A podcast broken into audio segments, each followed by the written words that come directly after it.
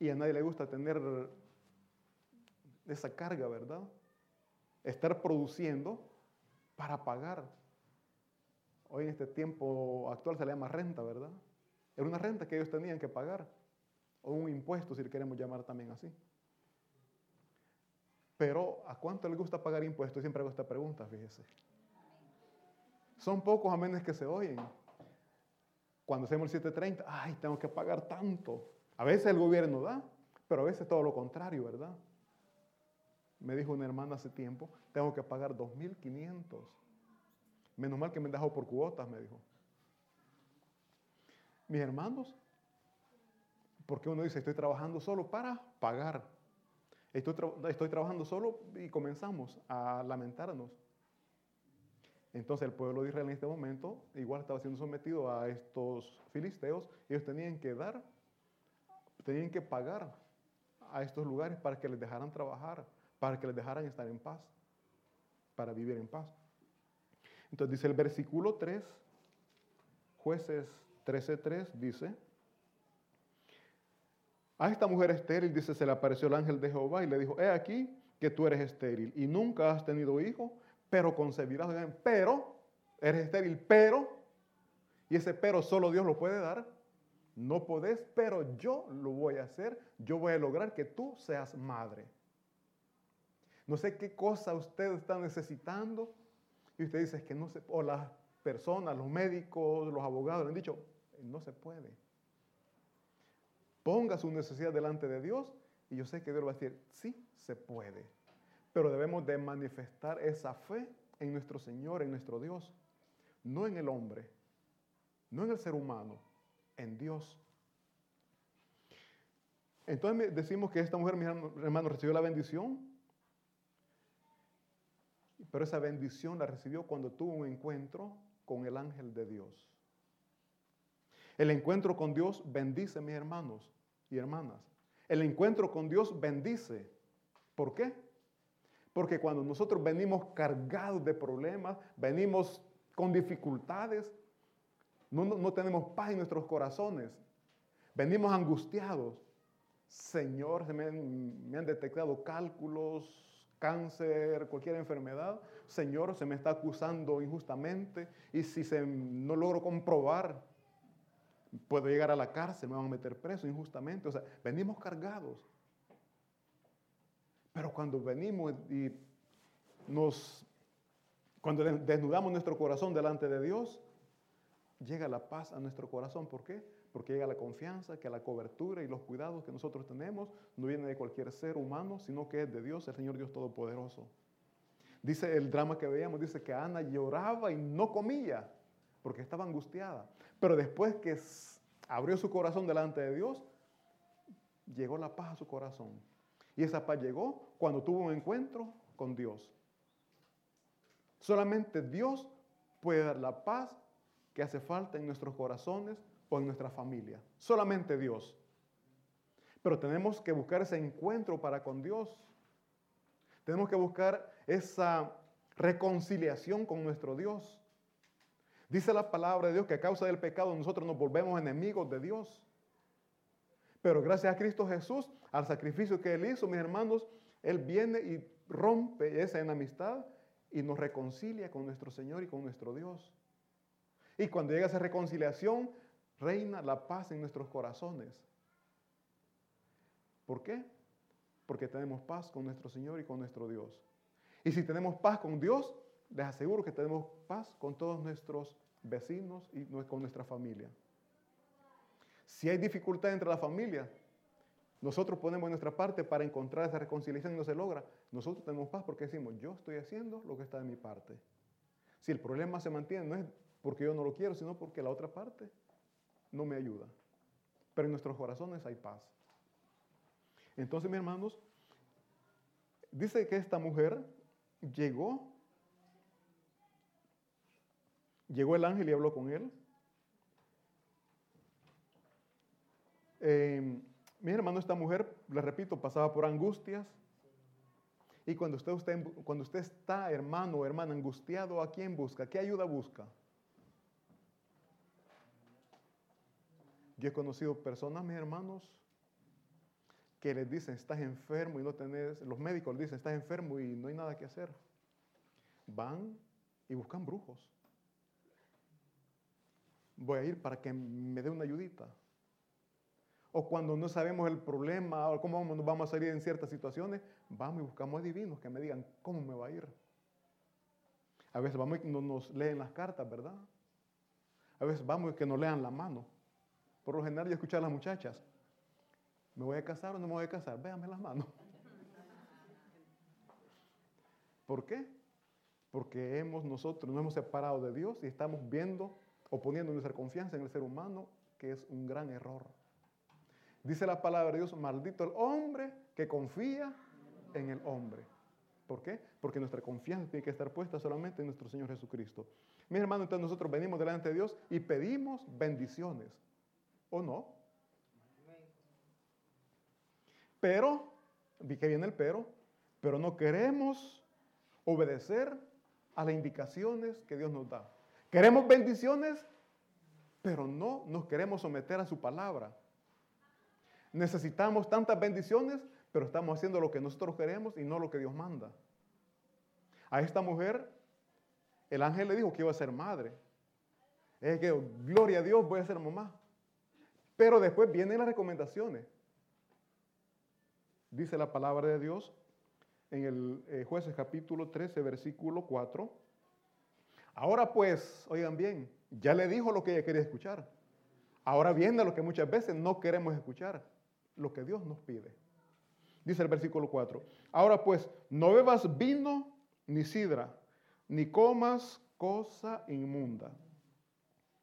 Dios, mis hermanos, le iba a conceder esta gran bendición a esta mujer que era estéril, pero le da indicaciones, le dice lo que no tenía que hacer. Ella tenía que evitar tomar vino. ¿Cuántos toman vino aquí? Vamos a hacer una encuesta. No tenía que tomar sidra ni comer nada que dependiera de la vida, lo que es uva. O sea, tenía que evitar todo eso. No tenía que comer cosas inmundas. Eso es lo que Dios le estaba pidiendo. Nosotros leemos, ah, pongámonos en el lugar de ella. Usted está acostumbrado a tomar una Coca-Cola, tomar el café y le dicen, sí, te lo voy a conceder, pero no tomes más Coca-Cola, no tomes café. Ay, no. ay, no, o sea, lo primero que, ay, no, Señor, ¿y por qué pues? Un ejemplo pequeño. Dios le puede estar pidiendo cosas bien íntimas, personales, y que usted no quiere soltar, usted no quiere dejar. Pero está pidiendo bendición. O sea, veamos aquí, esta mujer recibe la bendición y contenta, gloria a Dios, gracias Señor, voy a ser madre. Pero tenés que dejar de tomar vino, tenés que dejar de tomar sidra, que en aquel tiempo, mis hermanos, era natural, era común, después de un almuerzo, después de una comidita, la copita de vino. Para hacer digestión, dijeron. y no es malo. El problema, a paréntesis, el problema es cuando exageramos, cuando nos excedemos con esta bebida. Entonces, mi hermano, aquí dice la palabra de Dios que el mensajero le dijo lo que tenía que evitar. Nosotros, mis hermanos, estamos orando por sanidad. muchos estamos enfermos, estamos mal de salud, estamos orando por sanidad, pero no queremos atender las indicaciones médicas, ¿verdad? Alguien padece de hipertensión, entendemos que la hipertensión, mis hermanos, es una enfermedad tremenda. Y muchos tienen este problema y no se han dado cuenta. Y se les cae, se les derrumba todo cuando se dan cuenta, cuando el médico les dice, tiene este problema y esta enfermedad le puede provocar ceguera, le puede provocar eh, ataques cardíacos. Estaba leyendo que también puede provocar, eh, eh, cuando uno olvida las cosas, ¿cómo es que olvida las cosas? Lo tengo. Mis hermanos, son cosas que muchas veces nos destruyen. ¿Por qué? Porque esta enfermedad es criminal. De un rato a otro llega un ataque cardíaco, así. ¿Por qué? Porque nuestras arterias están llenas de grasa, el colesterol, están tantas cosas que nos afectan.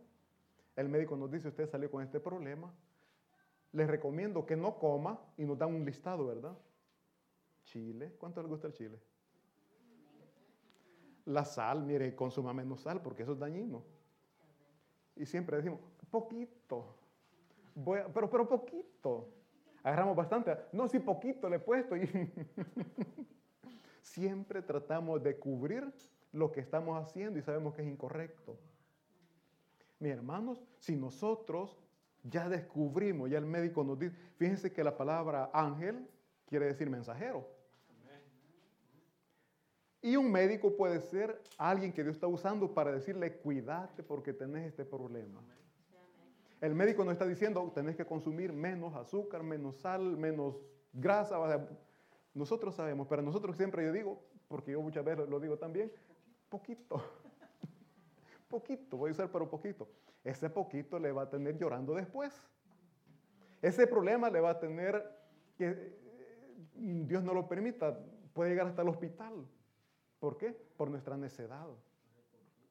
Por ese poquito. Por ese poquito vamos a angustiar a nuestros seres amados que, les digo, se preocupan cuando ven que la mamá va a parar al hospital. Es bien duro para un hijo.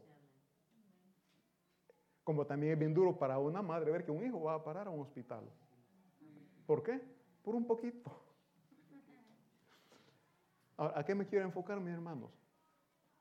Que Dios nos está bendiciendo, nos quiere bendecir, pero en nuestra necedad nos estamos causando daño. ¿Por qué? Por necios. Diga mi hermano, por necio. Tal vez si no se nos olvida después. por necio, tenga presente eso, por necio. Siempre las madres nos dicen así, ¿verdad? Los hijos, pues son gran necio. Porque se nos está diciendo, nos están aconsejando y nosotros seguimos de necios. Dios nos está recomendando lo que no tenemos que hacer, pero estamos de necios. Y después estamos llorando. Ay, ¿por qué tengo este problema, Señor? Recordémonos, por necio. Así que, leamos el versículo 5, por favor. Dice, pues es aquí que concebirás y darás a luz un hijo y navaja no pasará sobre su cabeza porque el niño será nazareo a Dios desde su nacimiento y él comenzará a salvar, segunda promesa, y él comenzará a salvar a Israel de mano de los filisteos. Mis hermanos, Dios nos da indicaciones para cuidar nuestras bendiciones.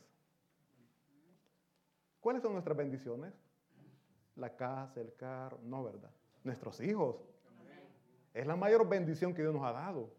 Y Dios nos va a instruir cómo nosotros tenemos que cuidar a nuestros hijos, cómo les tenemos que guiar para que alaben y exalten el nombre de nuestro Señor, de nuestro Dios. Aquí dice la palabra de Dios que el ángel le dijo a la mujer, pues he aquí concebirás y darás a luz un hijo, oiga bien, y navaja no pasará sobre su cabeza. No le tiene que cortar el cabello porque era nazareo. Nazareo, mis hermanos, es dedicado o apartado para el servicio a Dios.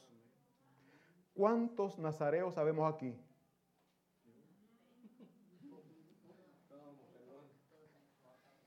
¿Cuántos estamos aquí, mi hermano, y estamos con esa disponibilidad para el servicio de Dios? Ninguno. Señor bendito, toque corazones. ¿Sabe, mi hermano? Apartado para Dios, nosotros, bueno, en el Nuevo Testamento se habla de la santidad, personas santas. ¿Cuántos santos vemos aquí? ya por ahí vamos llegando. Fíjense que santo es apartado para Dios. Muchas veces nosotros pensamos que santidad o santo es una persona recta, una persona que no se equivoca, una persona perfecta. Pero no es así. La Iglesia Católica ha nominado santos a tantas personas. ¿Ustedes creen que fueron perfectos? ¿Pero por qué les, nominan santos? Porque fueron personas que se dedicaron al servicio de Dios. Ahora, si usted está aquí, este momento, ¿a quién se lo está dedicando? Entonces, usted está llamado o llamada para el servicio de Dios, para dedicar este tiempo a Dios. entonces somos santos. Además, dice la palabra de Dios, que somos santificados por la sangre que Cristo Jesús derramó en la cruz del Calvario. Esa sangre nos limpia y nos purifica. Esa sangre nos santifica. Entonces, estamos llamados para el servicio de Dios. Les digo, el Antiguo Testamento habla de un nazareo, nazareato. Ya el, Nuevo Testamento habla de la santidad, personas santas, apartadas para Dios. Y aquí, mis hermanos, le dice el ángel que va a conceber y dará un hijo. A esta, madre, a esta mujer le permitió ser madre y le dio las responsabilidades para instruir, para guiar y educar a este niño. Ustedes como madres no le dan libertad a sus hijos que hagan lo que ellos quieran, ¿o sí? Bueno, en este tiempo sí, ¿verdad? Y es por eso que cuando están ellos adultos, grandes, les sacan lágrimas. Es por eso que después están llorando, porque le dieron la libertad que ellos quizás ni lo pedían, pero ustedes por estar en el teléfono, en la televisión, que hagan lo que quieran. Mami, ¿puedo estar en el teléfono? Sí. ¿Por qué? Porque ustedes están viendo la novela y muchos hablan, ¿verdad? Que, que se distraigan también ellos.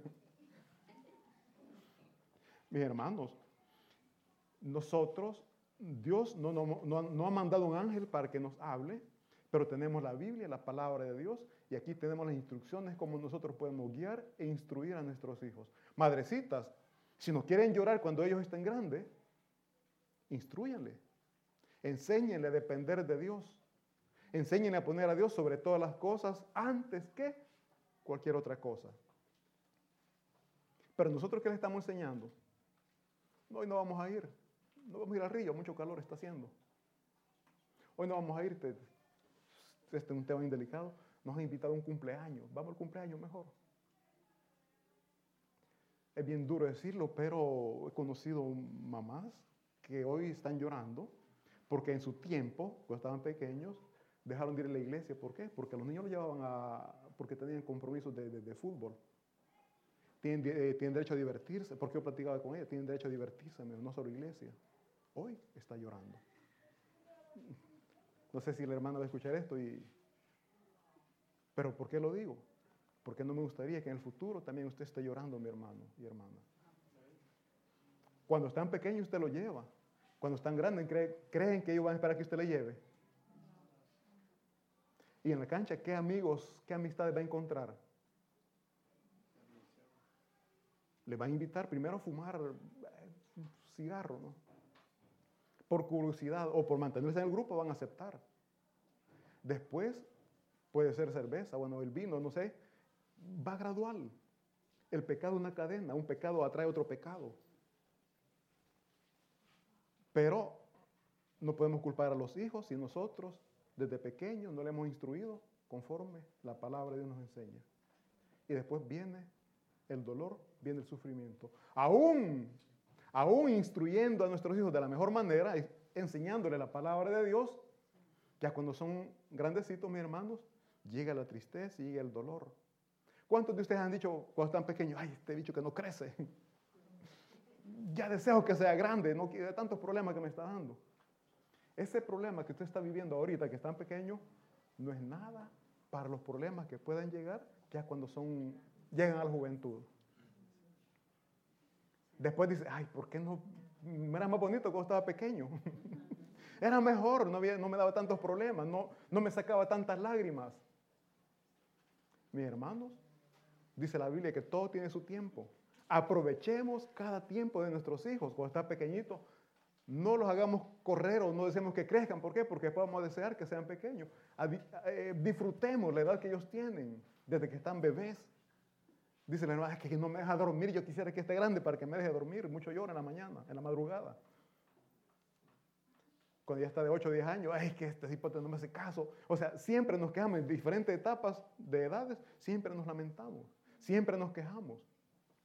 Y hay mujeres que están deseando un hijo. Hay mujeres que no han podido tener ese privilegio y desean un hijo. Algo que usted o por lo que usted se está lamentando. Dios muchas veces no nos comprende. Pedimos bendición, Dios nos bendice, no estamos lamentando por la bendición, o sea, ¿cómo es eso pues? Seamos agradecidos con Dios, mis hermanos. Seamos agradecidos con Dios. Entonces dice aquí que a esta mujer el ángel de Jehová le dio indicaciones cómo tenía que instruir a este niño.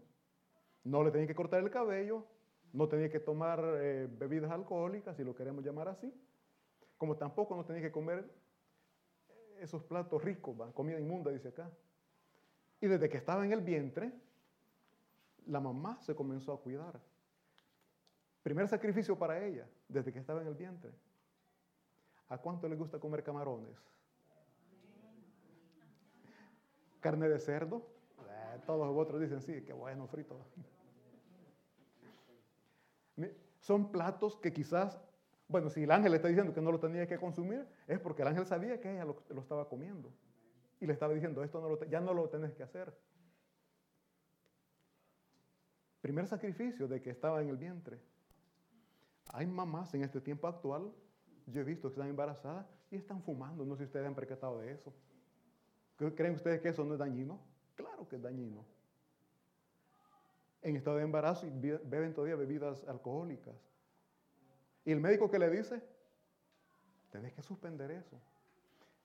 Cosa más sencilla, en estado de embarazo comen bastante picante, ¿verdad? Y el médico que dice, tiene que evitarlo.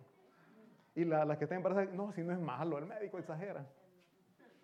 El médico exagera. Mis hermanos, decimos, Dios instruye, pero nosotros no queremos aceptar las indicaciones. Eh, esta mamá pudo haber dicho, ah, en tanto Dios me prometió que voy a ser mamá, yo voy a continuar comiendo. Pudo cambiar la historia. Dios a usted le está bendiciendo, pero si usted comienza a hacer lo que usted quiere y no lo que Dios manda, la historia le puede cambiar. Dios puede ser que tenga ya preparado un hijo obediente, sometido a la palabra de Dios, sometido a ustedes padres. Pero si ustedes de pequeño le van dando una mala instrucción, lágrimas para después. Voy a tocar un tema bien delicado con las señoritas. Desde pequeñitas, ¿cómo la visten a veces? Yo he visto niñas, mi hermano, con minifaldas. Y no lo niego, o sea, se ven, se ven graciosas las niñas. Licras bien topaditas. Cuando crecen, ustedes creen que van a querer usar vestidos normales. Van a estar acostumbrados a ese estilo de ropa. Y después la mamá que, hija, cambiate, mira qué feo se ve eso, no se te ve bien. Blusas, ya no son ni blusas, no que pedazos de blusa. Cambiate, niña, todo se te ve. Es decir, de pequeña sí la acostumbraron y ellos quieren hacer cambiar. Desde pequeños o pequeñas hay que irles instruyendo, mis hermanos, para que después no estén llorando, para que después no estén sufriendo las consecuencias de lo que ustedes no hicieron cuando ellos estaban pequeños. Entonces Dios nos da indicaciones, sometámonos a esas indicaciones porque es para nuestro propio bien.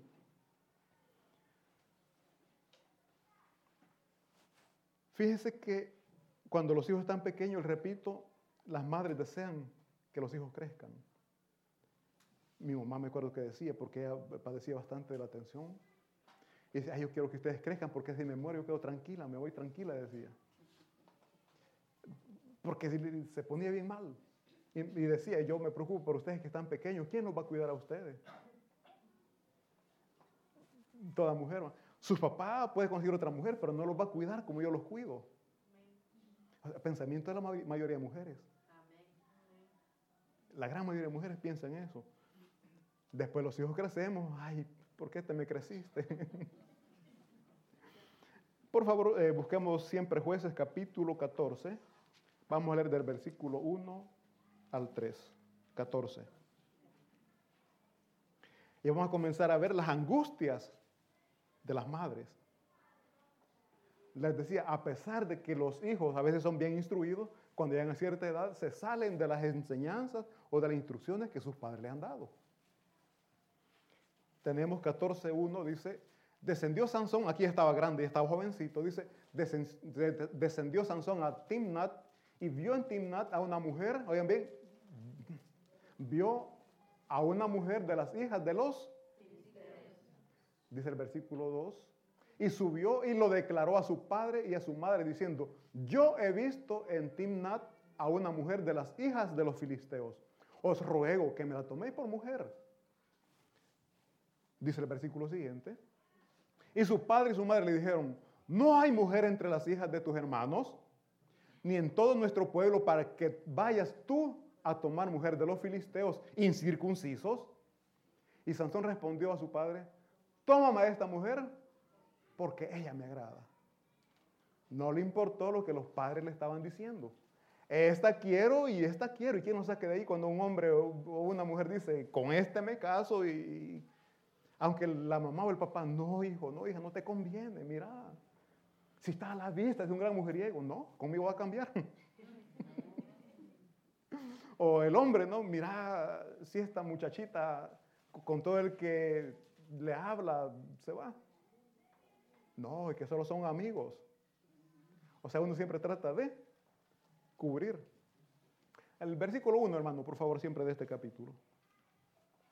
Entonces decimos que ya Sansón aquí había crecido y comenzó ya a sentir atracción hacia las señoritas.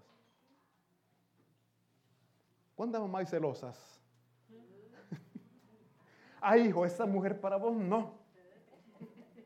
Hermana, si es él que va a vivir con ella, no, no, perdonen, no, no son ustedes. Disculpen, pero es él quien se enamora. Es él quien va a elegir. Nosotros como padres solo tenemos que aconsejar, que es bien diferente, a imponer. Entonces aquí dice que Sansón se enamoró de las hijas de los enemigos de su pueblo para colmo. ¿Quién conoce la historia de Romeo y Julieta? Algo parecido. Este Sansón, mis hermanos, se enamoró de las hijas de sus enemigos, de los filisteos. Y los papás que le dijeron, ¿qué acaso no hay mujer aquí entre nosotros, entre tu pueblo? Si hay mujeres bellas, mujeres hermosas, ¿por qué has ido a buscar tan lejos, pues? ¿Por qué? Mis hermanos, Sansón, como todo ser humano, tenía sus debilidades. Cometió errores, cometió pecados como nosotros. En la juventud todos nos equivocamos. Es raro y quizás ninguno que no se haya equivocado y nuestras madres sufren porque ellas pasaron por esa etapa y saben que no nos va a ir bien. Ellas conocen, perciben, se habla de un sexto sentido, perciben que a los hijos no les va a ir bien con esa persona. Hijo, pero que no, si mira cómo se viste, yo siento que, ¿dónde la has conocido? En la discoteca, mamá, pero no. Peor aún, la conocí allá donde bailan. No, hijo, no te va a ir bien. ¿Cómo no, mamá? Va a cambiar, va a cambiar. Yo sé que va a cambiar. Mi hermano, como toda madre, sabe que ese hijo va a sufrir, va a llorar. Y es lo que le quieren evitar. Pero repito, no podemos nosotros imponer, sino solamente aconsejar. aconsejemos a nuestros hijos a través de la palabra de Dios. ¿Para qué? Para que no fracasen, para que no lloren. Y si les va mal, en nuestro corazón estamos conscientes que no fue por falta de consejo. Yo siempre dije esto, si te va mal, en mi corazón va a haber la tranquilidad que te aconsejé. Pero si yo no te aconsejo y va mal, me voy a sentir mal. Y también yo voy a, quizás yo voy a estar llorando a la par tuya. ¿Por qué? Porque no cumplí con el papel de padre que tenía que cumplir. Repito, mis hermanos y hermanas, no entren en discusión con sus hijos. Aconséjeles, pero no discutan. A veces hasta entramos en discusión, ¿verdad? La mamá, ya te dije que con esa mujer yo no estoy de acuerdo. Y... No, no es así. ¿Por qué? Porque van a romper la confianza que sus hijos tienen con usted. Después ya no le digo nada porque al final terminamos peleando. No, tenemos que usar la inteligencia que Dios nos da para poderle aconsejar. Porque a lo contrario, le digo, van a estar pasando cosas difíciles los hijos y no nos van a comentar. ¿Por qué? Porque saben que vamos a, vamos a terminar peleando. Vamos a terminar discutiendo. Y eso no es de Dios. Al final los hijos se van de casa y el dolor, la angustia, el sufrimiento de la madre aumenta porque no sabe si está comiendo, no sabe dónde ni cómo está durmiendo, desconoce todo. Entonces, mis hermanos, mantengamos la calma y la tranquilidad para poder guiar e instruir a nuestros hijos. En este caso, mi hermano, yo sí sé que la mamá de Sansón le aconsejó, le, aconsejó, le guió, según como Dios le instruyó por medio del ángel. Pero repito, en su juventud era un hombre común y corriente. No supo dominar sus pasiones juveniles, dice la palabra de Dios. Se dejó dominar por los deseos sexuales, como muchos jóvenes o señoritas. Y ese descontrol le llevó a tener problemas serios. Le llevó quizás hasta arruinar el futuro que ellos tenían. Los padres se preocupan, se angustian, hacen de todo para darles estudio. Primer año de bachillerato o de universidad, salieron embarazadas. Qué desilusión para los padres, ¿verdad? Y tanto que la aconsejé, tanto que hice por ella, y comenzamos. Y muchas veces no se lo pensamos, se lo echamos en cara. Algo que no tenemos que hacer. Porque como padres, parte de nuestra responsabilidad. Si no lo aprovecharon, ya es problema de ellos. Pero nosotros como padres hicimos lo posible porque ellos triunfaran. Y yo pregunto, ¿quién no se ha equivocado, mi hermano? Pero queremos que nuestros hijos sean rectos, que caminen, si son humanos también como nosotros. No, por eso le vamos a dar libertad, le vamos a aplaudir. No, tampoco, ¿verdad? Ay, hija, qué bueno, ya voy a ser abuela, qué me alegro. A los seis meses va a ir ya con mamá, estoy otra vez. no, mi hermano, tenemos que decirle, no, hija, no está bien. Lo que ahorita vamos a invertir o vamos a gastar para que tu hijo salga adelante es algo que Dios tenía dispuesta para, para prepararte, para educarte, para que te profesionalices. Ahora vamos a hacer un poquito de sacrificio. Lo que te va a dar a vos va a ser para el niño. Pero, pero, esforzate, cuídate y lucha para que te prepares y saques adelante a tu hijo. Pero muchos papás cometemos el error, pues te me vas ahorita mismo de la casa. Error, error. Hay muchos padres que he escuchado eso, más que todo el hombre machista, ¿verdad? incluso la mamá muchas veces, pues agarra tu maleta y te me vas. No, mis hermanos. ¿Por qué? Porque está mandando lejos de su casa la bendición que Dios le ha dado. Aunque lo ideal, lo que todo padre en él desea es que su hijo o su hija salga por la puerta grande, ¿verdad? Por la puerta delantera, honrando y glorificando primeramente a Dios y a la familia. Mis hermanos, la madre de Sansón sufrió por su hijo, así como usted ha sufrido o quizás está sufriendo por su hijo o por su hija. No todas las madres sufren los mismos problemas con sus hijos. Unos porque son borrachos. Otros